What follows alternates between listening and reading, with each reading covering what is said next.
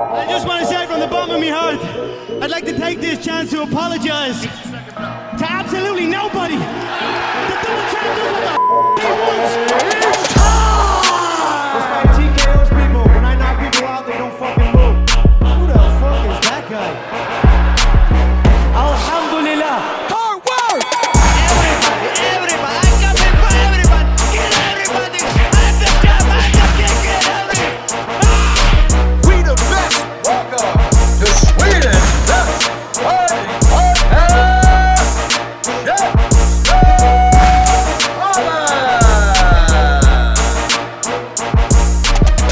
Och välkommen till Käftsmällspodden, Sveriges största podcast om fighting. Asha heter jag, jag är här i Göteborg idag tillsammans med Andres Veracka. Vi har åkt hit, vi ska bränna av fett med poddar och först ut är ingen mindre än Sverige, en av Sveriges absolut vassaste skribenter i kampsport i min mening, eh, ring announcer och, och mer därtill. Andreas Brusse Bruselius, hur är läget? Väldigt trevligt att vara här. Ja, kul att ha dig här. Trevligt att träffa er. Tack så mycket, detsamma. Kul att vara här. Det är alltid eh, lite speciellt när öst möter väst. Ja, just det. Sådär. Det är, på något vis är det exotiskt. Det borde inte vara det, men det är det. Det är Ja, verkligen det så. är Det det. är Det är olika faktiskt- kulturer på kusterna.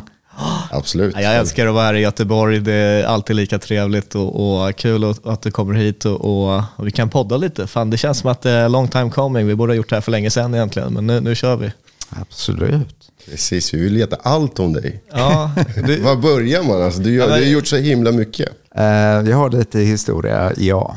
Ja, jag tänker väl att vi börjar i, i för att du, du rätta mig om, om det finns någon mer grej här, men du, du, dels så har du ju ditt engagemang med Zone som vi ska komma in i givetvis. Ja, absolut. Eh, och det, det är väl det senaste i linjen av dina uppdrag då. eh, när ni har kört igång med det här, ny, även om du var med redan från början där när det hette D-Zone. Eh, men sen så har du ju också din instruktörsroll, eh, du instruerar på Fighter Center. Eh, och framförallt så känner jag dig som en, medie, en- mediemedlem, framförallt en skribent där, då, där du har skrivit på egentligen varenda sajt som finns i, i Sverige i MMA-media. Eh, vart, vart började du liksom komma in på den här mediasvängen? Var det MMA-nytt eller höll du på redan dessförinnan? Eh, det började egentligen redan eh, förra seklet, bokstavligen. Runt eh, 1999 så började jag skriva en del på amerikanska sidor. Ah, okej. Eh, och 99 redan alltså? Jajamän. Eh, och sen så hittade jag mig till eh, Fighter Center och tidningen Fighter Magazine runt eh, 2002. Så det är 20 år som man kan säga jag har hållit på med hela, hela paketet. Eh, så då började jag själv träna MMA och började jobba för eh, Fighter Center, eh, eller Fighter Mag. Eh, den tidningen som, enda kampsportstidningen som Sverige har haft egentligen. Och där jobbade jag i tio år och varav jag drev tidningen de senaste åren, de sista åren. Sen så drog vi igång våra galor. Eh, föregångaren var ju EVT som EVT, började redan 2004. Just det, European Valetud och... Yes, och eh, första galan var i Danmark och det var första gången i Skandinavien som någon hade ställt upp en bur. Och det var på den tiden som vi inte ens kunde komma överens om vad sporten egentligen hette. ja verkligen, verkligen. Eh, så det var tidigt. Ehm, och sen så bytte det till eh, The Zone som jag började presentera 2008. Så sen dess har jag varit eh, announcer på alla galor. Och sen fick hon sällskap av Muay Thai Arena som körde ett tag. Med proffsmatcher i thaiboxning. Och även eh, en eh, eh, vad ska vi säga, en eh, lite lättare eh, variant av Zone som hette Zone Fight Night.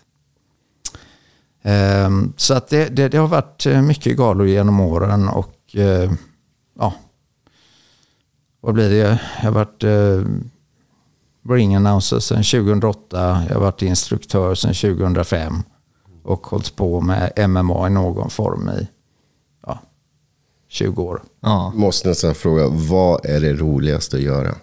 Det måste vara svårt att välja. Eh, nej, faktiskt inte.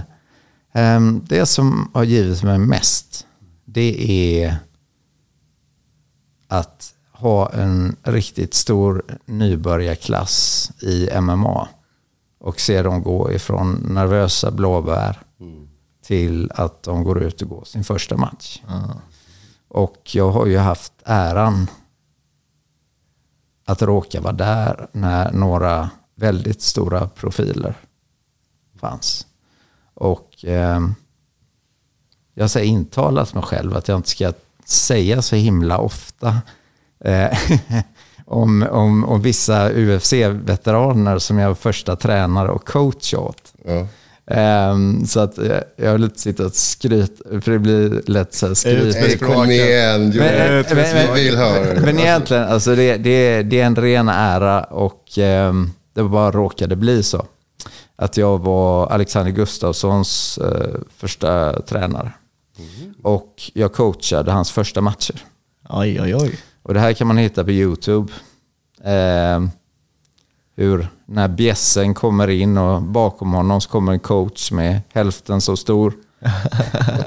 och eh, jag försöker coacha en person som instinktivt gör saker som jag inte ens förstår. Nej. Så talangfull var han. Eh, och det är sen- så, så han har verkligen varit naturtalang liksom från dag ett. Ja, absolut. Ehm, Det har varit fantastiskt att jag fick följa Alexander Gustafsson under hans första tid. Att se den här alltså, sinnessjuka talangen som han hade. Eh, Och även eh, hade nöjet eh, att få coacha upp eh, Akira Khorasani. Just det. Som eh, man också tidigt insåg. Kommer ihåg när vi skulle lära oss dubbellägg-nedtagningar och eh, någonstans nere i lokalen så ser man någon som dubbelläggar dem upp i taket med ett jäkla driv tvärs över lokalen. Och där insåg man att okej, den här killen han är speciell. Eh, och sen så blev det att jag coachade Akiras första match också. Och så har det varit ja, lite andra profiler. Men eh, det har helt enkelt varit en ära för det är otroligt häftigt att se dem göra den utvecklingen, den resan. Så din instruktörsroll på Fighter Center idag, är det, du är MMA-nybörjartränare där. Yes. Har, har du någon mer roll eller har du några speciella fighters som du coachar? Eller liksom, eh, Eh, nej, jag, jag, jag släppte det där med att eh, coacha fighters på högre nivå. mm, Ehm, utan det är det som är bäst på egentligen ta hand om nybörjare, få dem att känna sig bekväma i sporten. Få dem att trivas, få alla att ha kul, skapa gemenskap. Det, för det finns andra som är betydligt duktigare och framförallt yngre än vad jag är. Som är bättre lämpade för att coacha de eh, riktigt tuffa eh, toppkillarna och tjejerna. Vi har ju några, inte att förglömma, några grymma tjejer. Vi har, så. Ehm, på tal om det så var jag ju också eh, regelbunden sparringpartner åt den första tjejen som eh, gick proffsmatch i MMA i Sverige. vem var det? Elina.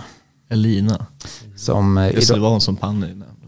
mm, Ja, just det. Just det hon, var, hon, var, hon var långt före alla andra och hon tävlade på eh, Zone. Där gjorde hon eh, Ja, ja. Och, eh, men Elina idag eh, jobbar lite i hemlig tjänst. Så att eh, jag i generellt, ja, jag nämner det lite så här förbigående men går inte in på detaljer. Utan det. Men det är också en otrolig ära.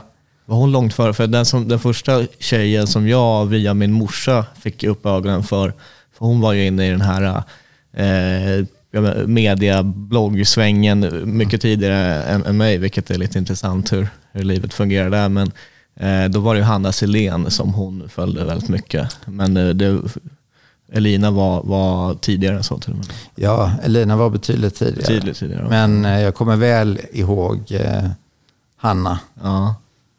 Eh, Jag tror hon hade en fantastisk potential men eh, hon åkte på en väldigt brutal knockout. Ja, ja. På en av våra sånggalor. Och det kan, sånt sätter ofta spår. Ja. Ja.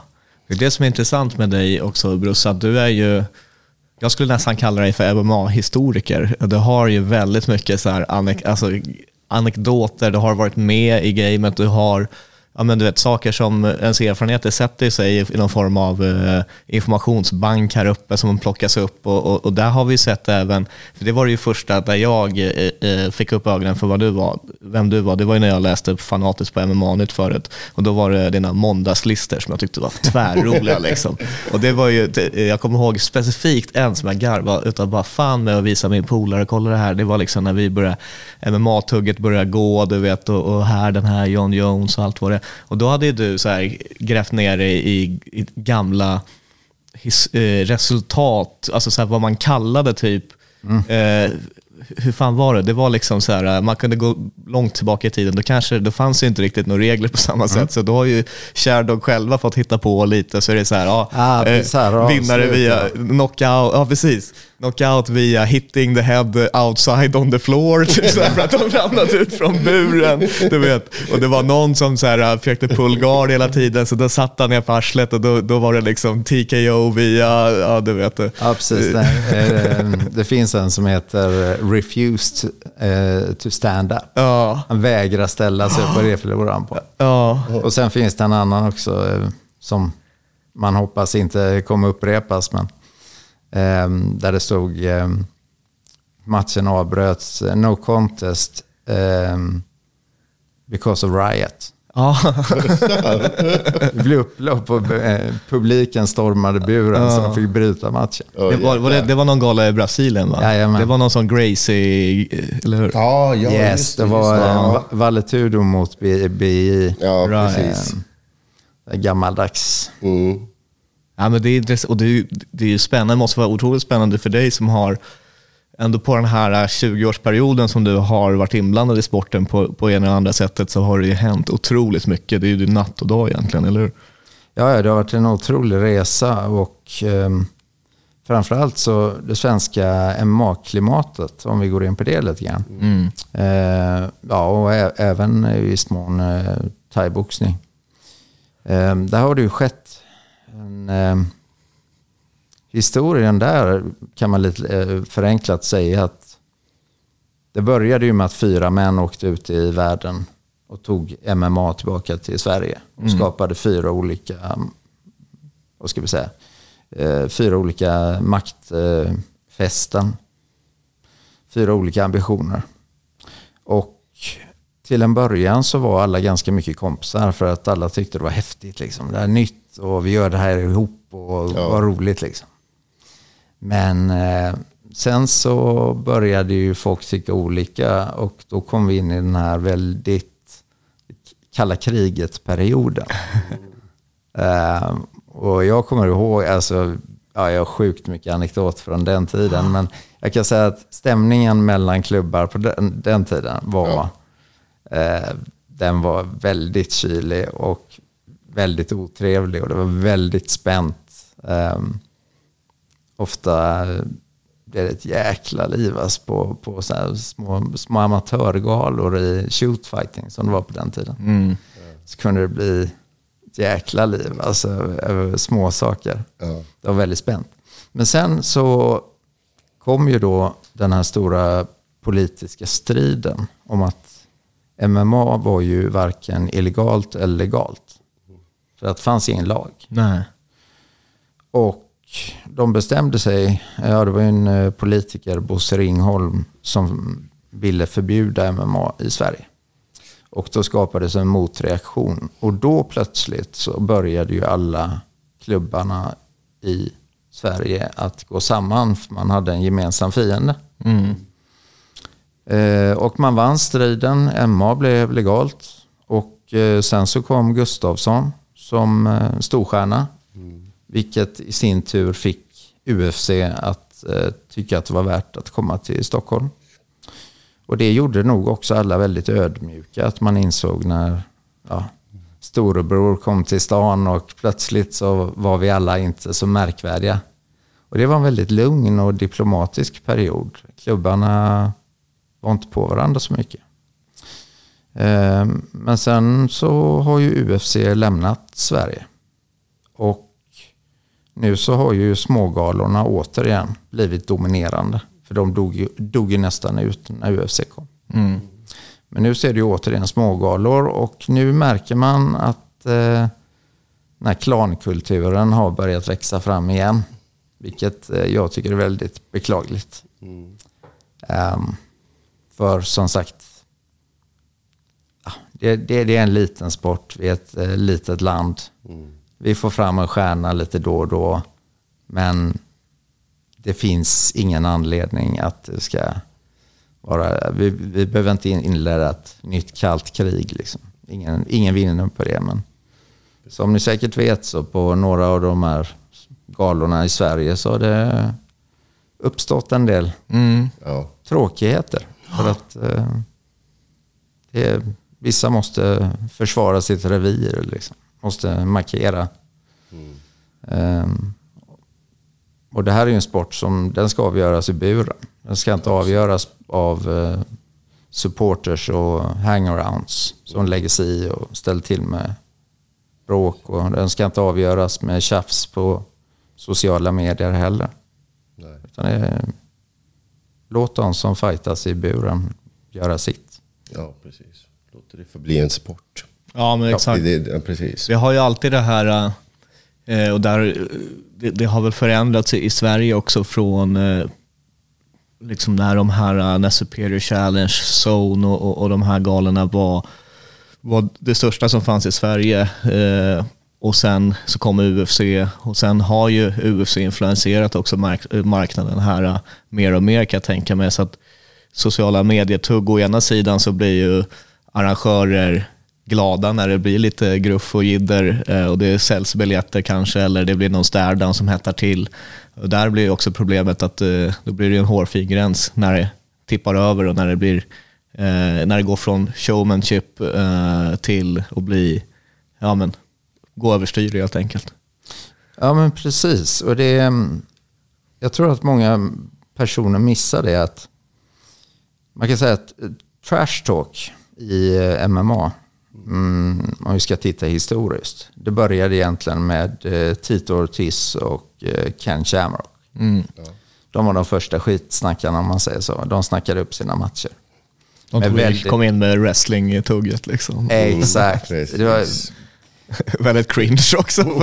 Ja, ja, alltså de var ju fruktansvärda skådespelare, men de lyckades generera intresse. ja. Eh, men sen så kom ju den riktiga mästaren på detta och det var ju Chaelsonen. Ja. Mm, oh ja.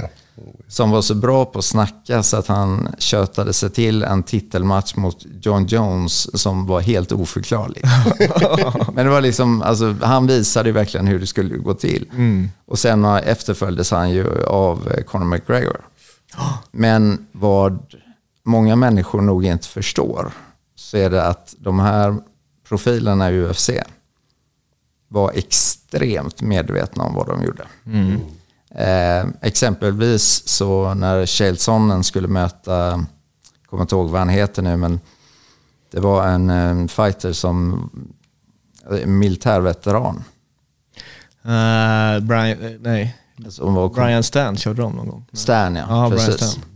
Eh, då insåg ju sådana att det här gick, det gick inte i linje med den, eh, vad ska jag säga, avataren han hade skapat, liksom, personligheten han hade skapat. Han gillar att gå på brassar.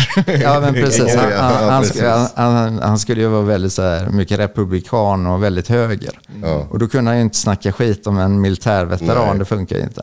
Så inför den matchen så snackade han inte skit överhuvudtaget. Och då förstår man att det här är en kille som tänker väldigt mycket igenom sitt trash talk.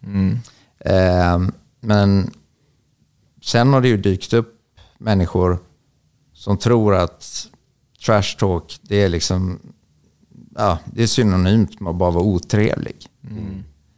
Eh, och då har man lite missförstått grejen, ganska rejält. Det är, det är skillnad som sagt på medvetet trash talk och att bli, gå över till att bara vara ohämmat osportslig och eh, hotfull eller otrevlig. Äh, kan inte vi skylla det lite grann på Conor McGregor också? Det är för att han började i spåret av att ha den här äh, finessen i, ja men du vet, ha en väldigt genomtänkt eh, verbal strategi och sådär. Eh, och det var ju där liksom inför Khabib-matchen som, som det egentligen, det fanns en tanke med det, men det var otroligt mycket djupare och mörkare eh, och direkt olämpligare liksom, eh, än vad det hade varit tidigare kanske. Eh, även om det såklart växte fram successivt. Så där var det ju egentligen eh, första gången på väldigt länge i alla fall och i modern tid och på den skalan där eh, man har sett en, en, en sån match där det liksom är eh, inte längre någonting bara för att sälja utan att det blir, eh, det blir någonting, eh, någonting mer av det och någonting väldigt mörkt och upprörande. Och, ehm, jag förstår, du- förstår du vad jag menar? Absolut. Det, det, det, påverkar ju fighters som är på väg upp att ja, det är så här man gör för att tjäna miljoner och sälja massvis av pay-per-views och, och du vet, och, och så smittar det av sig. Absolut, men samtidigt så är Conor McGregor ett väldigt bra exempel på när någon tappar eh, sin strategi. Ja. Och det gjorde han när han mötte Dustin Poirier. Ja, men precis. Där har ju verkligen tippat över till andra sidan, att det bara är Ja, för your han- wife is in my DMs. E- Exakt, för att när han, när han började eh, gå efter um, Poiriers fru och så vidare. eh, Man såg det väldigt tydligt på McGregor att leendet var borta. Det var inte längre den här kaxiga självsäkerheten utan det här var en bitter man som bara vräkte ur sig förolämpningar. Så folk som verkligen vill, vill man studera trash talk så titta på Conor McGregor när det gick bra för honom. För då var det väldigt genomtänkt. Men när det började gå ut för Ja, då så började han tappa kontrollen och bara hävde ur sig. väldigt Och det- surt. Ja. Samtidigt tänkte jag på när han slutade med det. Och det var den trevliga Connor. Det är många som vill ha tillbaka den där elaka Connor. Ja, ja, för att, Första ja, första rematchen då, så det blir andra mötet med Poirier. Då, precis, då, då hade han ju den här... äh, Första mötet var han trevlig och... Ja, men, då, men det var ju fake liksom. Det såg man att det var ändå det var påtvingat och liknande. Eh, och visst, vi kan backlash för det, men det tror jag mer var för att det inte var...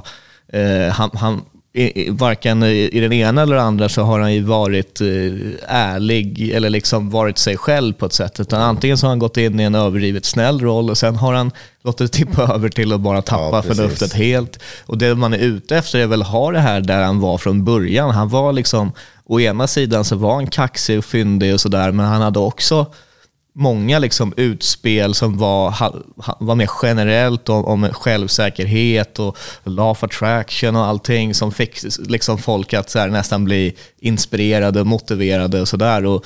Jag tänker ju någonstans att bra trash talk går ganska mycket hand i hand med ens egen självsäkerhet egentligen. Det är ju det är ett sätt att visa att man är självsäker inför matchen och då också eh, lägga press på motståndaren att, att signalera det. Eh, men your wife is in my DM, så det här är ju mer frustration och, och, och att inte vara självsäker, utan det är liksom att eh, ja, men på något sätt då fy- fylla upp det tomrummet snarare. Eh, så det, det är väl där Och det för tankarna in på eh, någonting som man eh, nästan livsfarligt att prata om. Men jag tenderar att prata om saker. Ja, men det... även, även om eh, folk inte gillar det. Ja. Men eh, någonting som jag fascineras av eh, just nu och som jag undrar över. Det är om Kamsat egentligen har bestämt sig eller hittat sig själv Ja. i vem tusan han ska vara. Ja, precis. Därför att inledningsvis när han vann de här matcherna så var han ju, det var liksom när Ronda Rousey-stilen. Man kommer in med stort leende och bara är överlägsen och skiner av vinnarskalle och ambition och folk gillar det. Mm. Eh, och sen så hade vi den här stora kontroversen. När han skulle Klara möta- vikten och allting. möta Diaz. Ja. Och ehm, plötsligt så ja, ja, missade vikten stort och bad inte om ursäkt för det. Och eh, en av de största sajterna i USA, MMA Junkie, kallade plötsligt Kamsat för UFCs mest hatade man. Och det gick väldigt fort. Det gick väldigt fort. Mm, det gjorde det.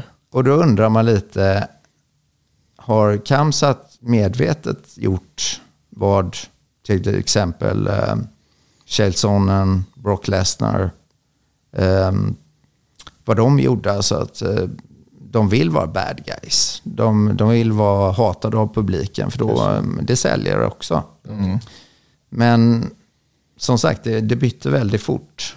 Så f- jag är inte så säker på att han riktigt har hittat vem han ska vara. Nej, men det är inte, vi har varit inne lite på det här i podden också. Jag tror vi nämnde det lite när vi Ja, eh, snackade med precis. Philip och Connor bland annat. Och han var ju där och täckte det eventet eh, också. Och, Uh, och det är ju så, det vart ju liksom när den här badboyen verkligen kom fram. Och det är ju kanske sånt som tidigare har kommit fram i Sverige, på svenska scenen, eller liksom när det har uppstått situationer på svenska galor eller någonting sånt som, som du antydde på också. Uh, men det är, det är intressant för att jag tror inte heller, jag, jag är, också, jag är med på, på din poäng där.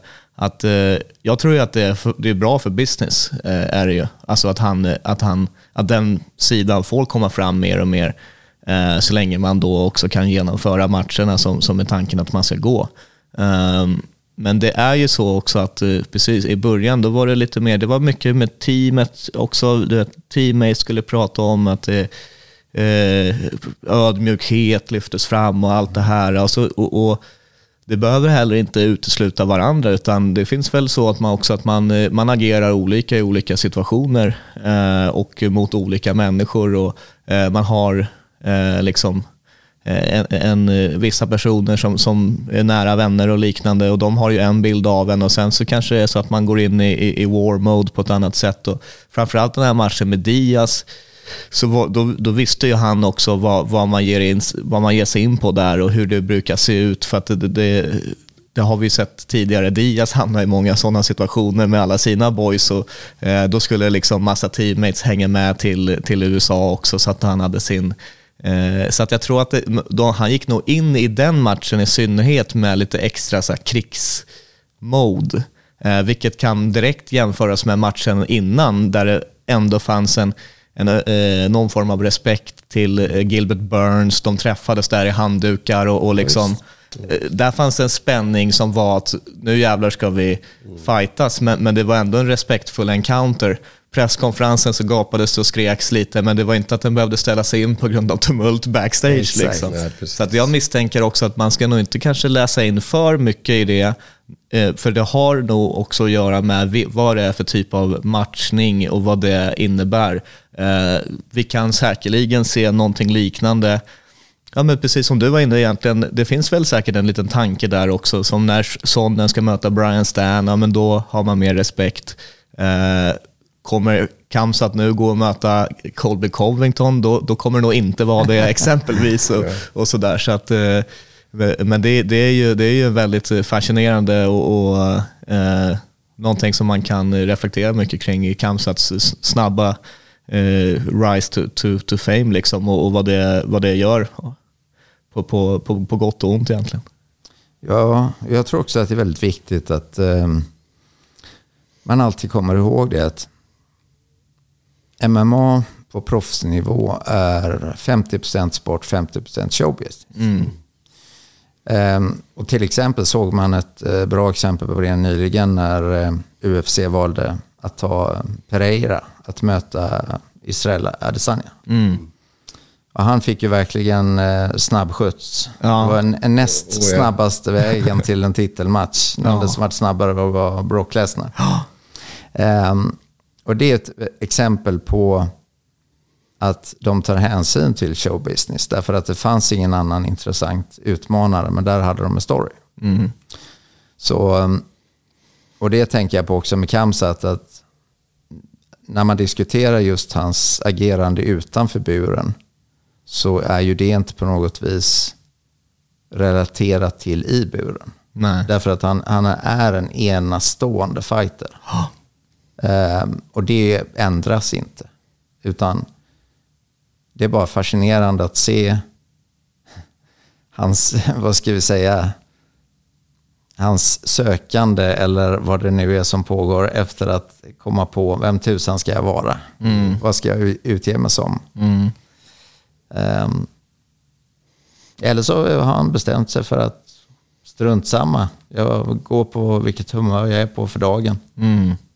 Ja, ju, och sen där är det väl också så här, det blir ju, den frågan blir säkert e- e- extra högaktuell när man har fått ett så stort inflytande så pass fort som han har fått. Eh, därför att första gången som han började tänka i de banorna är säkerligen när det blev lite Khabib-kontrovers.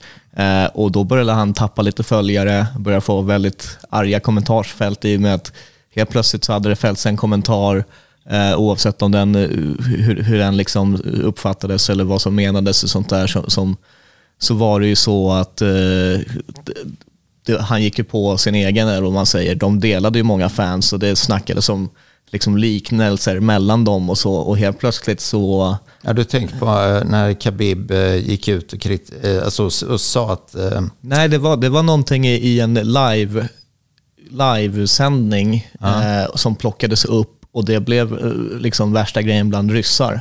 Eh, Ja, det var någon rysk kanal. Ja, jag tror det var under eh, han var, ja, hans uppehåll. när han hade varit sjuk. förstår. så att, sen gick han ju ut och, och, och vi hade en video på Frontkick där han liksom fick förklara mer och nej, men jag har jättestor res- respekt för Khabib och bla bla bla. Liksom. Ehm, sådär. Men innan det så var det en liten kontrovers, kontrovers där och det är väl nog första gången som de här frågorna börjar bli aktuella. Att man, innan det hade han nog bara kört på liksom och, och kommit in i det här mer och mer. Och, och då, då blir det ju så här, I smash everybody liksom. Ja, men precis. Det, det är ju eh, att slå igenom på det där viset i UFC. Det är ju lite som eh, de här som blir eh, rockstjärnor eller eh, alltså musikstjärnor över en natt. Ja. Plötsligt, alltså det blir så överväldigande. Plötsligt har man massa pengar och det är miljoner människor som bryr sig om en. Ja. Overnight Ja, liksom. Ja, precis. Och när tusan skulle man ha tid att förbereda sig för det? Så. Nej, det är jag tror det är svårt att tänka sig in i hur det, hur det påverkar ens liv bara sådär. Liksom. Exakt. Det, det, jag menar, det finns ju en anledning. Det finns ju mycket jämförelser mellan Kamsat och Connor, eh, bland annat av en sån eh, anledning. Liksom. Eh, det här med vad man får för reach och vad man får för eh, också ansvar som kommer med det och hur man kanske hanterar det och så vidare. Jag får ju säga det att um, Kamsat mot um, Covington tycker, Ja. tycker jag ju är... Det hade liksom besvarat frågor på så många nivåer. Ja. Både sportsligt men också... För de två hade ju verkligen käbblat. Alltså. De hade ju... ja, bland annat. Det hade blivit galet. Den, den presskonferensen hade förmodligen ställts in också. Ja, det är absolut inte omöjligt. Men det hade... jag tror UFC hade varit beredda på det också. Ja, det ja, hade men varit precis. fullt med livvakter överallt. Det hade blivit som eh, när John Jones hade sina eh, invägningar. Ja, Och eh, han rök ju ihop med eh, Danny Cormier så att de eh, Ja, just det. rev eh, halva scenen. Där. Just Ja, precis. just Det Och efter, efter det så stod de liksom beredda att eh, rycka in. Så jag tror någonting liknande hade säkert blivit mellan eh, Covington och Kamsat. Och jag tror faktiskt eh, hela världen hade velat se det. Ja, ja, jag hoppas att vi kan se det. Det är, det är matchen som jag verkligen längtar efter. Det är en förbaskat intressant match och eh, det är, hade varit väldigt bra om de hade kunnat få till den till ett Londonkort. Ja, precis. Tänkte säga, eh, inte i Rio i alla fall. nej. För han, eh, Coven är inte, han är inte så populär i, Brasilien. Le- Leon Edwards headliner, de kan köra co-main, kan göra en femrondare eh, till och med. Nu har de ju börjat vara mer, eh, släppa igenom sånt mer och mer. Då. Eh, vilket jag tycker är väldigt positivt också, att vissa matcher ska vara femrondare. Eh, och hellre ha dem då på, på en pay-per-view-gala än att eh, headlina mindre fight night-event. Liksom. En, en match av den magnituden eh, i en fet arena i, i, någonstans i England. Absolut. och, och så har man då även de som standby ifall någonting skulle hända med vare sig det blir Usman rematch eller någon- Masvidal hoppar före där eller någonting. Det får vi väl se. Men eh, sen är det ju också nu när bältet skiftar händer i mellanvikten, alltså det är ju också sånt som börjar bli man har ju, det har ju varit på tapeten, i alla fall i hand, alltså, och många snackar ju om att han skulle ha god chans att kom, kunna besegra vare sig eh, Issi snackades om förut, eh, men även Pereira som har ännu mindre brottning och, och, och inte riktigt har fått alls bevisa sig på den fronten. Eh, Så att, eh, Ja, det är ju stilmässigt så är det ju väldigt tacksamma matchningar för, eh, för Kamsat i, i mellanvikt. Men det är ju en betydligt större utmaning och mer intressant utmaning i vältervikt. Ja, så är För det. där har han konkurrens av andra riktigt starka brottare. Och, men oavsett väg han går så är det fantastiskt att vi har fått fram en ny världsstjärna. Att lilla Sverige har två gånger lyckats få fram en riktig världsstjärna. Ja, ja det, precis. Och det, det är intressant hur snabbt det hände verkligen i och med att det var ju, det var ju väldigt nära på att Alex förlorade mot Verdum. Uh, den här liksom comebacken. Som, och, och då, då, då tappade ju han mycket av sin hype. Liksom. Uh, innan det så fanns det ju det här, i och med att han hade pensionerat sig, och sen hade det hypats om comeback, så då hade det, då hade, hade det byggts upp någon form av förväntan och att det här kanske bara var en engångs uh, liksom, uh, förlust och så, så vidare när han headlinade Stockholm. Men sen bara liksom, när han torskade den matchen och direkt så fick Kamsat all hype. Uh, så att, så att då hade vi, det var ju aldrig någon mellanperiod egentligen mellan de två, vilket är väldigt intressant. Uh, vilket, för det var ju någonting som när Alex, eh, när Alex gick i pension eller, eller, eller sa att han gjorde det, då, då var det ju det som, som jag kan tänka mig många svenska medier och sånt här eh, oroar sig för lite. Hur ska vi, liksom, nu är vi vana vid att ha någon som är så här pass känd och som genererar så här mycket uppmärksamhet och för sporten som helhet, liksom, att, att hålla den relevant och med, med framträdanden i Skavlan och Nyhetsmorgon och allt vad det är. Liksom, och, och, eh, men men eh, Kamsat han tog ju direkt över och, och fick eh, egentligen mer hype eh, själv, även om den ser lite annorlunda ut då. Ehm, så att, eh, men eh, ja, det är intressant. Svenska scenen, den har, det har ju hänt jäkla massa. Och det- Din klubb som du kör på, Fighter Center, det är ju den största antals me- medlemmar, eller hur, i Sverige. Eh, är det inte så? Jo, det är den eh, överlägset största kampsportsklubben i Sverige. Ja. Nästan dubbelt så mycket medlemmar som den som är på andra plats. Ja, ja. Ehm, Och det är ju fan, det är på löpande band som det kommer in eh, nya talanger och, och Zone som, som, eh, som körde igång nu då för, förra året igen. Eh, har ju lite det som koncept också. Nya proffsdebutanter hela tiden. Eh, och där har vi verkligen alltså, sett en, en, en ökning.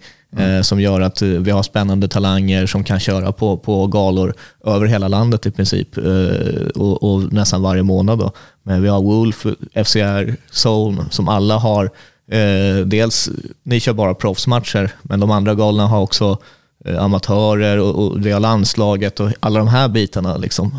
Så att ny, nya talanger har ju verkligen, tillförseln av dem har aldrig varit så stor enligt alltså min point of view i alla fall.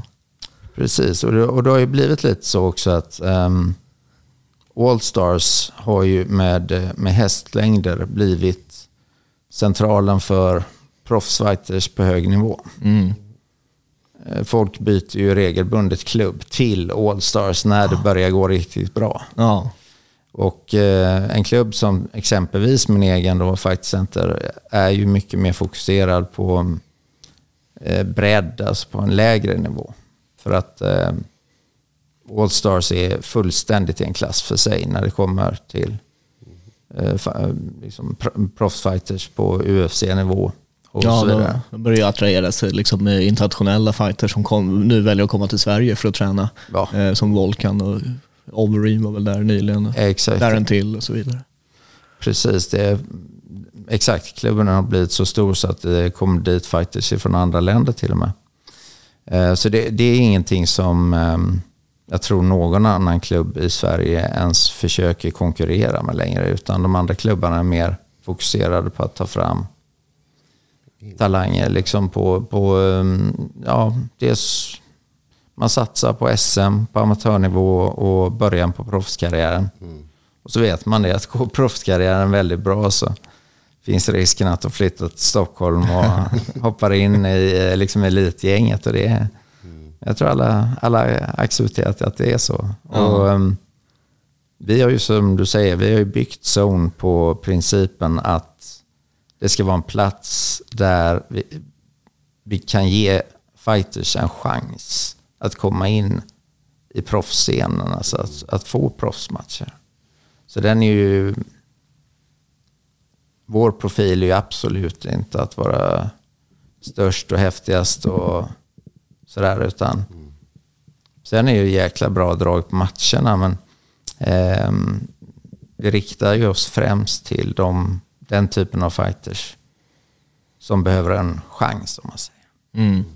Och det, det känns som att eh, jag upplever också, för jag, tycker, jag har ju börjat tycka själv att det är mer och mer spännande att följa den delen av sporten som, som kanske under, alltså det var inte lika stort fokus på det förut, eh, utan då var det mer eh, ja, men på sajterna och sånt där som det bara skrevs om. Det var mycket UFC fast på svenska. Liksom. Eh, och man ska följa världsstjärnor. Och sen så när folk började bli intresserade av svenska fighters upplever jag det var mer liksom när ja, men vem kan bli nästa svensk i UFC? Det var ju det, aha, vem har 8-0 i record och sådana här saker. Eh, och jag tror det också, det hände mycket när Alex tackade för sig där en stund också, att man började direkt säga, okej shit, vem är nästa talang typ? Och då fick det ännu mer uppmärksamhet än tidigare. Eh, och det är massa saker som har liksom eh, kommit samtidigt. Allt eh, va, hur August Wallén med, med i MMAF eh, sattes upp, landslaget började dominera. Eh, där fick liksom, man fick också upp ögonen för, för de som inte ens var proffs ännu. Då. Ehm, och, och FCR var väldigt tidiga där med att börja pusha liksom, amatörmatcher med hype-paket och, och, och trailers och countdowns och allt vad det var. Liksom. Ehm, så att eh, nu för tiden så, så eh, tror jag Eh, fansen hittar de här fightersna mycket tidigare också med sociala medier och eh, allt sånt här. Eh, som gör att det, att det blir ett jäkla drag på Zone-galorna och, och alla event egentligen i, i, i Sverige har ju liksom, det kanske inte blir de här stora UFC-arenorna men, men det blir, jag menar sporten växer så det knakar, det, det gör den igen. Ja, och det bästa av allt är att ni blandar ju då thaiboxning och MMA. Och det är det som jag tycker är så himla bra med Zone. Att man får ta del av de bästa världen. Alltså, både eh, MMA-fighters och thaiboxningsfighters. Vilket Ja. ni har på klubben. Ni har ju väldigt duktiga unga talanger där som kommer fram hela tiden. Ja, det är ju till och med så att eh, Fighter Center, eh, totalt så har vi sex olika hallar eh, med alla sporter som, som kör där. Men eh, på eh, övervåningen så, det enda stället där väggen är borta om man säger. För då så går det en korridor och så har man thaiboxarna till höger och så till vänster så är det buren, burarna med eh, MMA-proffsen. Och där kör liksom elitgänget samtidigt. Och det har skapat en gemenskap mellan sporterna. Eh, för ibland så går thaiboxarna över och kör lite stående sparring med MMA-killarna. Och vi har även haft några stycken som eh, bytt sport. Ehm, Madeleine eh, Saithong till exempel, Ja, som är väldigt det. rutinerad thaiboxare. Har ju nu börjat satsa på MMA. Har hon det? Jajamän. Ja, det Ja, hon nämnde jag. det faktiskt sist också. Ah, var- intressant. köra lite. Så sporterna har ju förenat på ett fint sätt och eh, många säger ju också, eller vi upptäckte ju det, vi visste inte alls när, vi, när vi satte igång Zone, hur ska det funka att köra de här sporterna ihop? Men det har ju visat sig att det funkar ganska bra därför att de här unga MMA-killarna, för det är ju mest killar, de är ofta så adrenalinstinna så de flyger på varandra och det smäller pom och på en och en halv minut så är det över. Liksom. Och någon ligger ner. Det där, Vi har varit, det måste ha varit majoriteten första rolls avslut i zone, i alla fall sen comebacken eller? ja, ja. Det känns som det. ja, alltså det, det har varit Inte ofta avslut. det blir rond två. Alltså. Nej. Och det, och det har någonstans gjort att när det läggs in time, för time-matcher eh, procentuellt går ju väldigt, väldigt mycket oftare till domslut. Ehm, och det blir liksom att efter, vad ska vi säga, de här um, MMA-matcherna, de, de är verkligen en sån adrenalinkick. Eh, häftigt drama, man, eh, ja, det smäller fort och det är häftigt. Men samtidigt så går det nästan lite för fort. Man vill ju se lite fighting. Och då kommer en thai-match där man kan liksom sitta och titta på verkligen hur de bygger sina strategier och så vidare. Och så får man den där pausen. Och sen kommer nästa. Ja. Liksom, ja, men det är fullt action hela tiden. Och eh, ibland kan det bli en MMA-match som de bara ligger ner och brottas. Det är ganska skönt att, få, att det kommer sen en thai-match som där man vet att de kommer stå. ja, men precis. Ja, men för det är det som är intressant också, alltså hur ni varierar eh, och kör varannan match.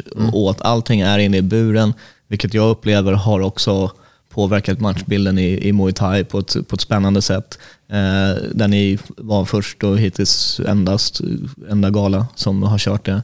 Ehm, och vi snackat mycket liksom om det känns som thaiboxningen händer ju grejer i nu liksom, på, ganska snabbt. Eh, och då vill man ju fråga sig vad, hur kan man få den att, att öka liksom, eh, eh, i anseende och, och, och intresse och allting i, i Sverige på samma sätt som MMA har gjort. Eh, och där kanske till och med thaiboxningen tappade väl lite efter Rumble of the Kings och allting. Eh, som, eh, men nu är den på väg upp och, och en väldigt viktig del som, som jag har sett och, och som, ni, som, som ni kör är ju liksom att man, man väver in det i, man låter den åka lite snålskjuts nästan på MMA-hypen. Eh, jag kan tänka mig att många går nog till zone först och främst på grund av att det är MMA, för det är det man känner till i högre grad. Och sen så ser man, fan det här var ju ganska kul med thaiboxning också. Och så riskerar ju det att man sen då kanske till och med, ja men då kan man tänka sig att gå på Muay Thai for Life eh, sen som är, eh, eller förstår du vad jag menar? Ja, men exakt så. Ehm, Och då även att medierna har ju börjat uppmärksamma det. Vi, vi kör ju nästan 50-50 thaiboxning och MMA här i Käftsmällspodden nu mer liksom och, och, och allt det här. Och jag har ju fått lära mig skitmycket om den scenen på, på kort tid och det är ju det är superspännande liksom för att det, den är ju så eh, det liksom fanns inte så mycket som hände runt den på så länge, så det fanns en sån törst efter det och då märker man ju hur det börjar stimuleras nu och, och, och eh, vad det gör med, med sporten och med fightersna och, och vad de får för möjligheter och allt. Sen är det skönt att slippa välja. Att man kan båda, att njuta av båda sporterna och sälja mer biljetter. Precis. Och man växer tillsammans. eh, För att eh, thaiboxnings-communityn är ganska stor i Sverige. Ja, Eh, och väldigt hängivna. Liksom. Ja. De som är inne i den bubblan eh, älskar ju verkligen thaiboxning. Liksom, och, eh, sådär. Men eh, jag drar mig till minnes just, eh, som du säger, jag är lite historiker av mig för att jag varit med så länge. Och Ja. Runt eh, 10 år sedan, eh, 10-12 år sedan någonting, så skrev jag en krönika som hette Stand Up Tragedy. Ehm, lite ord, ordvits där. Och den syftade just på det här problemet med att ehm, du har den traditionella thaiboxningen. Mm. Och den ska utföras med den här eh, fullkomligt olidliga musiken i bakgrunden. Tack, tack, tack. Eh, och eh, man, det är liksom alla de här, eh, ja det är den här Vaikru-dansen i början som är kul i en minut, men de som håller på längre än matchen som sen går liksom. Alltså, vissa av de här traditionerna, de har skjutit sig själva i foten och det funkar jättebra i Thailand. Men problemet är att så fort någon försöker kommersialisera och lyfta thaiboxning så måste de plocka bort de här ele- elementen. Och då vet att jag sitter och tjatar om dem exakt det här som du säger nu. Gång på gång här i podden. Jag får hat från thaiboxare för att jag typ har följt kommentarer om My Crew och musik och allt vad det är. Och jag säger det hela tiden, gång på gång. Ändå vill ni till One Championship som inte har någonting av det där. Jo, men det, Alltså, man, kan, man behöver inte ta bort det helt. Man kanske ska ha minska det, kan- lite grann. På de här klubbmästerskapen där det ändå bara är thaiboxare så kan de Men man köra kanske på. ska ha Men, thai-musiken när thaiboxarna kommer ut. Men inte, under matchen vill jag faktiskt inte ha musik heller. För Nej. jag älskar ljudet och man där- hör där- vad som händer i buren. Där tycker jag att, att uh, Muay Thai for Life har gjort det bra. Eh, och Zone har gjort det jäkligt bra på totalt olika sätt. Därför att Zone fyller en viss funktion som jag tror är jätteviktig för thaiboxningens framväxt i Sverige. Som är det här uh, mer One Championship-spåret, blanda ihop sporterna, kör i bur. Hel, helst, vill man ha, nära också. Det är det som gör så jävla charmigt, att man är så nära buren. helst vill man ha MMA-handskar även för thaiboxarna i, i förlängningen. Eh, om jag får önska i svårt. alla Det fall. blir lite svårt Där får man väl eller? förbundet får, får eh, jobbas på. Eh, och sen Muay Thai for Life har plockat bort själva musiken och har kört eh, Y-Crew så att det blir en trevlig tv-produkt eh, ändå. Liksom. Eh, men det måste ju komma in och justeras från det här traditionella för att det ska funka för mainstream-tv-tittare. Det, det är bara att acceptera faktum egentligen. Det, det är ganska svårt att eh, få folk att, ja, men som du säger, lite grann stå ut med det nästan. Och det, det finns ju en anledning också till att eh, Glory och eh, One, de använder ju gärna uttrycket kickboxning, fastän alla är skolade i thai. Ja, Men det är ju helt enkelt för att slippa det här tjafset. just det. Eh, och jag tycker det är fullt möjligt att respektera liksom den traditionella thai, eh, thai-stilen med mycket av det som vi kanske inte tycker är så roligt, det vill säga väldigt mycket klinisk. Eh, musiken och andra liksom inslag som inte riktigt passar med västerländsk proffskultur. Ja. Eh, Men jag tycker, inte, jag, jag tycker det är fullt förenligt med att ha de här lite mer moderna uttrycken. För att som sagt, många thaiboxare sneglar ju på MMA-gänget Ja. och ser liksom att man kan göra proffskarriär. Ja, men och, precis. Och det, och det finns liksom inte den möjligheten riktigt för thaiboxare. Det finns inte de här mellanstegen. Att, eh, en svensk MMA-fighter som lyckas bra i Sverige kan ju sen gå vidare till, säg, Cage Warriors. Ja. Och lyckas han bra i Cage Warriors, ja men då kanske han kan bli upplockad över UFC eller Bellator eller någonting. Och komma över till de största galorna. Och thai-fighters har liksom inte den möjligheten. Det finns inte de här mellangalorna det, på samma sätt. Nej. Eh, jag tror många av dem vill ha det. Och som sagt, vi med, eh, med Zone ger många en möjlighet att just få, få känna på den där proffskänslan. Eh, och utöva sin sport på det viset. Och jag tror att det är fullt möjligt utan att vara liksom respektlöst mot sportens traditionella ursprung. För eh, som, som ni kanske vet så i MMA så har du väl gått över till proffs så får du ju inte gå tillbaka till amatör. Nej, Kamsat får inte ställa upp i SM i MMA. precis. Jag menar, hur absurt hade inte det varit? Ja, precis. Men i thaiboxning så är det ju som så. Att där får ju proffsen gå och köra i amatörmästerskapen. SM eller... precis. Så att du har ju liksom... VM, EM och hela... Precis. Så du har ju proffs eh, fighters i, som har kontrakt med One, eh, One FC och har liksom hundra matcher på sitt samvete. Som går in i en VM-match mot någon stackare som har gått 20 matcher och vunnit ett mästerskap hemma i sitt land. Liksom. Bara blir lekt med innan han blir toknockad. Och det är, jag har aldrig fattat varför de gör så. Eh, Jag, jag, jag tycker det är jättekonstigt. Ehm, eller så här, jag vet ju varför proffsen går tillbaka. Det är för att i många länder så får de alltså en ekonomisk belöning ifrån sitt land. Om de representerar. Ja, just. Men ehm, Ja, ett sätt att hålla sig aktiv också, att få matcher. För att det är väl inte alltid proffsmatcherna växer så på träd som du är inne på. det är ju, så, det är sant. Alltså. Men ehm, jag tycker ju verkligen att proffs, alltså amatörer ska ha en chans att få ta sig fram och vinna ära och den lilla berömmelsen, om man säger så. Utan att plötsligt stå där med en proffsfighter som är helt hopplöst att möta. Så thaiboxningen, de, de, det är lite så här, vilket ben ska ni vila på? Ehm, men jag tycker att, det är, som du säger, det är många thaiboxare i Sverige har börjat tänka mer som MMA-fighters. De marknadsför sig själva.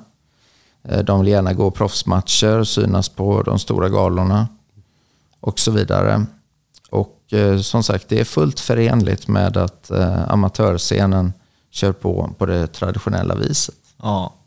ja, precis. Och jag tror också det här, visst det är klart att det finns, som det finns i alla sporter, så alla matcher kan inte vara 100% eh, eh, liksom barnburners och, och fan-friendly och allt det här, men eh, och det är väl clinchen som, som kan bli lite seg i, i vissa thai-matcher. Ofta upplever jag på lite lägre nivå att det blir liksom tråkigt, annars kan det vara kul också när, det, när de är faktiskt är duktiga på det. För att då, men samtidigt så har ju väldigt många thai-matcher, i alla fall proffsmatcherna, när de inte har hjälmar och sådana här grejer, liksom, eh, så är ju de matcherna, har ofta de här grejerna som de här uh, Just Bleed MMA-fansen vill ha. Det finns i de thai-matcherna. Eh, Så att där, och det tror jag många märker när de, när de går på zone där det är eh, generellt sett väldigt underhållande fighters, vare sig det är thaiboxare eller MMA.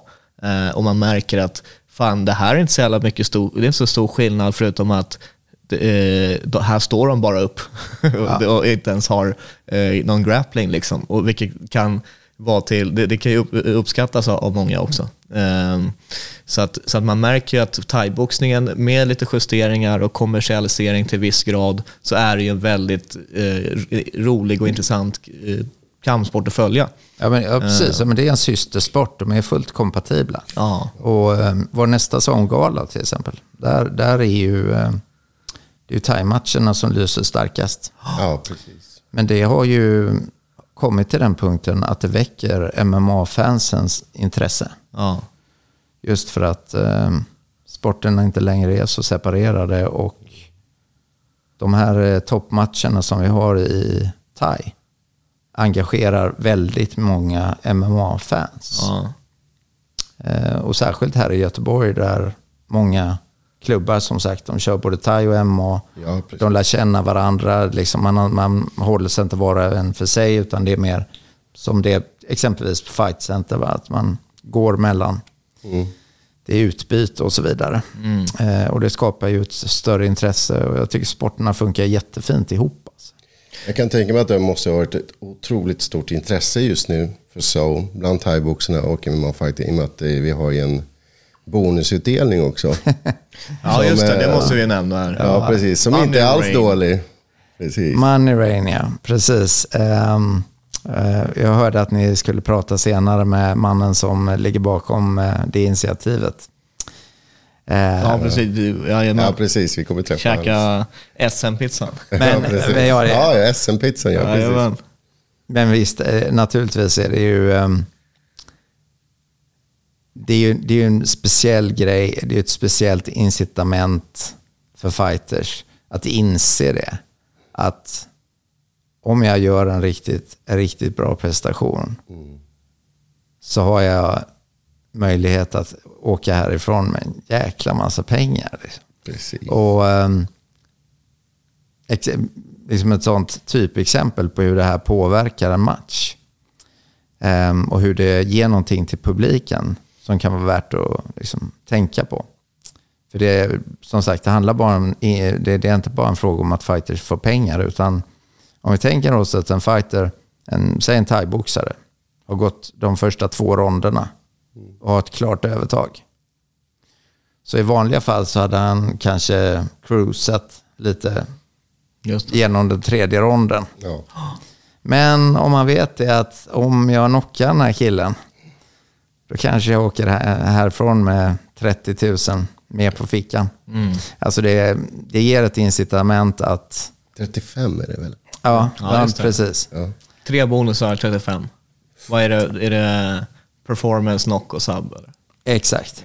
Eh, så att det, det är ju som sagt, för det vet man ju annars att eh, fighters som vet att de har en trygg ledning kan ju ibland slå av tempot i tredje ronden. Ja. För att de vet att de har det. Inte för att vi har sett det på era galor. nej, nej. Nej, verkligen inte. Eh, Men, eh, men i UFC det är vanligt, vanligt förekommande. Eh, och bonussystemet eh, skapar ju lite extra, det eldar ju på dem lite extra. Va? Och det i sin tur gör det ju ännu mer spännande för publiken. Ja. Och det är ju någonting, eh, här är ju så här någonting som brukar snackas om MMA som blir mer och mer eh, fok- fokus på streaming, tv-sport och även ni har ju, ni sänds på Aftonbladet där man kan kolla från vart man än är i Sverige egentligen. Eh, men så har man ju det här, MMA ska upplevas live minst en gång.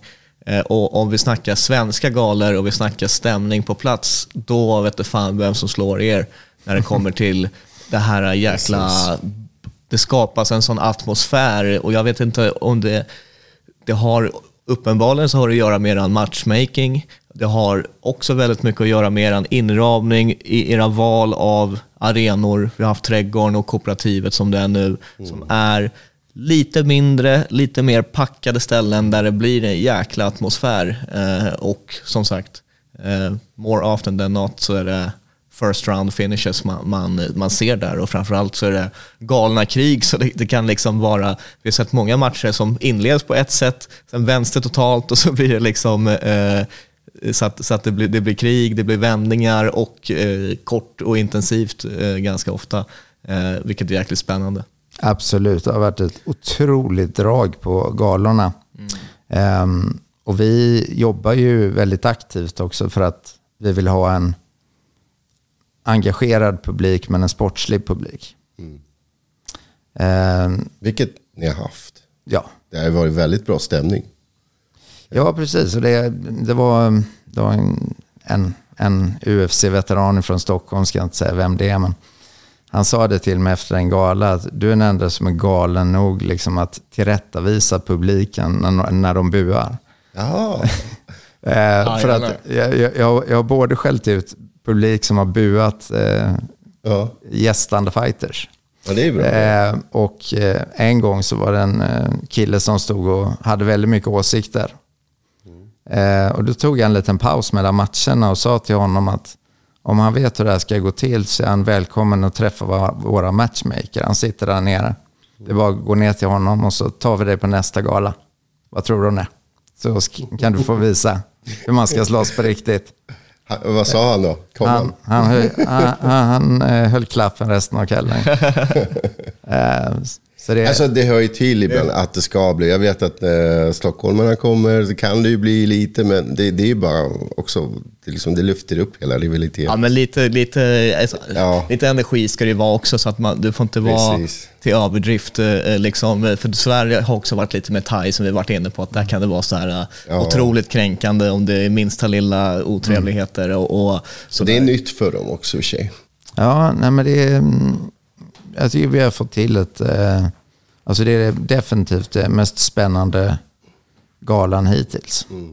Och eh, det som är häftigt är att toppmatcherna i thaiboxning har en story som MMA-fans kan relatera till för att det är, liksom, det är bekant. Ja. Exempelvis så har vi ju den här uppgörelsen med eh, två killar som det är tredje gången de möts. Och den ena har vunnit SM i K1 kickboxning två gånger Ja, sen de möttes. Den andra regerande mästare i thaiboxning har vunnit två SM på raken. Vilka pratar vi om nu? Så att, Eh, det här är alltså Javad ja. eh, som möter och det här är inte, jag ska se om jag får till det här. Eh, Anayatullah Nasrullahi, Okej. tror jag. Att, Ja, men det, det lät bra tycker jag. Ja, ja, Det- alltså- du, du gör det bättre än mig. jag, jag behöver ha det framför mig. Men eh, det är liksom en härlig story. Eh, tredje mötet som sagt och båda, har, båda är bäst i Sverige i snarlika sporter. Och nu är det dags att verkligen reda upp vem, vem är bäst. För, den, Precis. för det kommer liksom vara fighten om vem är den bästa strikern i minus 57 kilo i Sverige. Ehm, och den typen av bakgrundsstory är ju sånt som thaiboxningen mår bra av att lyfta upp mer. Absolut. Eh, för det är det som får MMA-fansen att haka på.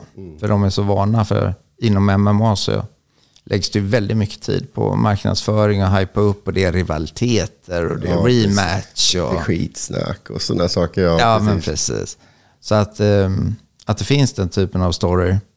Och även i vår toppmatch där eh, lokale hjälten Sam, Ja, som är otroligt... eh, jag gillar han skarp alltså. Ja. Vilken bra kille. han, han är väldigt Och den eh, matchen ser fram emot. Den ska säga. matchen kommer också bli spännande att se. Ja, ja, det är, det är ett otroligt eh, spännande möte att han eh, går in mot en kille som är... Liksom han, är, han har inte ens fyllt 25, men han har 50 matcher bakom sig. Han har förlorat fem av dem. Man skapar en atmosfär där det egentligen handlar om att bara uppskatta fighting. Sen eh, det är lite olika former, lite olika regler, men alltihop är fighting. Absolut. Och det, jag tror aldrig vi har haft ett så späckat card. Hur känner du själv när du går in i buren och ska annonsa? Eh, ja, jag har ju kört galor sedan 2008 har jag presenterat. Du, precis, du känns ju ganska bekvämt där inne och jag gillar försnacket du har. Ja, och, ja men, precis. Det, det, det är ju någonting som... Det är nästan utbildande ibland. Ja, För du, du går igenom reglerna. kommer- Jag minns att du gick igenom och jag bara wow, det här var bra. jo, ja, men jag har valt en lite annan stil. Och, Jag menar, jag tycker Bruce Buffer i UFC, han är fantastisk. Ja, Men han har en röst som en operasångare. Så det är, liksom, det är det han är fantastisk på. Så han kan leverera med en sån otrolig kraft. Och jag har inte hans röst, så enkelt är det. okej. Eh, jag skulle aldrig kunna ropa upp med, den, eh, med hans power. Så att, Jag tycker att du gör det med stil faktiskt. Jag tycker att det Ja. är lite gentleman. eh, Plus att du klär dig väldigt bra också. Men eh, jag gillar det skarpt faktiskt. ja, nej, men jag har ju förstått det att många som kommer på de här galorna, de har liksom inte eh, tagit sig tiden eller intresset för att läsa på om matcherna. Ja, precis. Så därför så gör jag ju, har jag ju det här lilla försnacket när jag berättar liksom. storyn, varför är den här matchen intressant? Eh, och jag har förstått att det uppskattas så många som är på plats. precis. Eh, för då får de... Eh, En insyn på matchen. Exakt, de De, får- kanske inte själva läst på vad är det här för killar. Så blir det väldigt attraktivt när du berättar om det. ja, och det är som sagt, det är, det är stilen jag har valt och eh, den verkar funka än så länge. Det tycker jag, det tycker jag absolut. Men du, innan vi avrundar här Ja. så skulle jag faktiskt vilja ställa den här klassiska frågan. Och kör. Skulle du vilja dela ut veckans käftsmäll till någon eller någon eller organisation? Veckans käftsmäll. Som du går runt och kanske lite så här. Jag vet inte. Ibland är det på skoj, ibland är det så här, man går runt och tänker lite irritation bakom. Men det är kanske är rent kärlek också. Ehm, ja, om jag skulle dela ut en... Um, tänker, vi, tänker vi oss en, en positiv eller negativ käftsmäll? Det får du välja faktiskt. Det är alltid ja, nej, du får välja absolut. Då, eh, Okej, då skulle jag säga en av varje. Jag skulle säga en negativ käftsmäll till att um, klankulturen växer fram igen i Sverige. Lägg ner den skiten. Eh, kom ihåg att vi, vi är små och vi vinner på att hålla ihop. Och eh, det finns ingen mening att vi ska sitta och klämma i våra små, småstäder och små klubbar. Och eh, kaxa oss för mycket. Alltså, skilj på det sportsliga och showen. Och börja inte blanda in massa hotelser och det tramset. Alltså, vi behöver inte det. Ehm, så det, det är en käftsmäll. Och, Veckans käftsmäll! Där har vi den. Där har vi den. Och så nästa. ja, och så min positiva käftsmäll går definitivt till svensk thaiboxningskultur. Ja. som har öppnat sina sinnen, eh, sina möjligheter. Eh, sett bortom hur det brukade vara och se nya möjligheter. Och hur fint de eh, samarbetar med just det här eh, professionella tänket och hur man hittar kompromisser. Och eh, thaiboxningen har verkligen eh, fått ett fantastiskt lyft och jag tycker thaiboxarna i Sverige har gjort ett jättejobb med att marknadsföra sig själva och skapat ett intresse för sin sport. Så där har du min verkligen applåderande käftsmäll. Ja, kör en sån istället.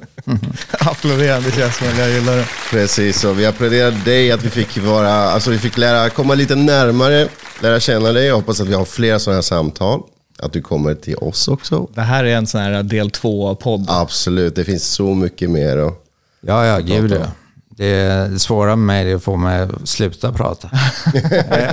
Så ja, jag har alltid någonting att tillägga och eh, Det är alltid trevligt att få snacka. Jag vet inte hur många poddar jag har haft med Brusse när det är så här, du vet man ringer om något snabbt ärende, förväntar sig ett tio minuters samtal och så sitter man där en och en halv timme senare och snackar gamla Ja, goda. men det, är så att säga, här har vi en, en person som har varit med länge. Här, och det är alltså, jättekul att ha haft det här. Ja men verkligen. Det är, ta, ja, rent nöje. Tack för att du kom hit eh, Brusse och eh, så ses vi när vi ses härnäst. Otroligt kul att eh, få vara med och eh, eventuellt så ses vi på zone eller Det hoppas jag. Det vad, hoppas vad det nu blir. Ja, precis. Verkligen. All right. Tack så mycket. Tack för att ni lyssnade på Käftsmällspodden. Peace Hej. out. Like Peace.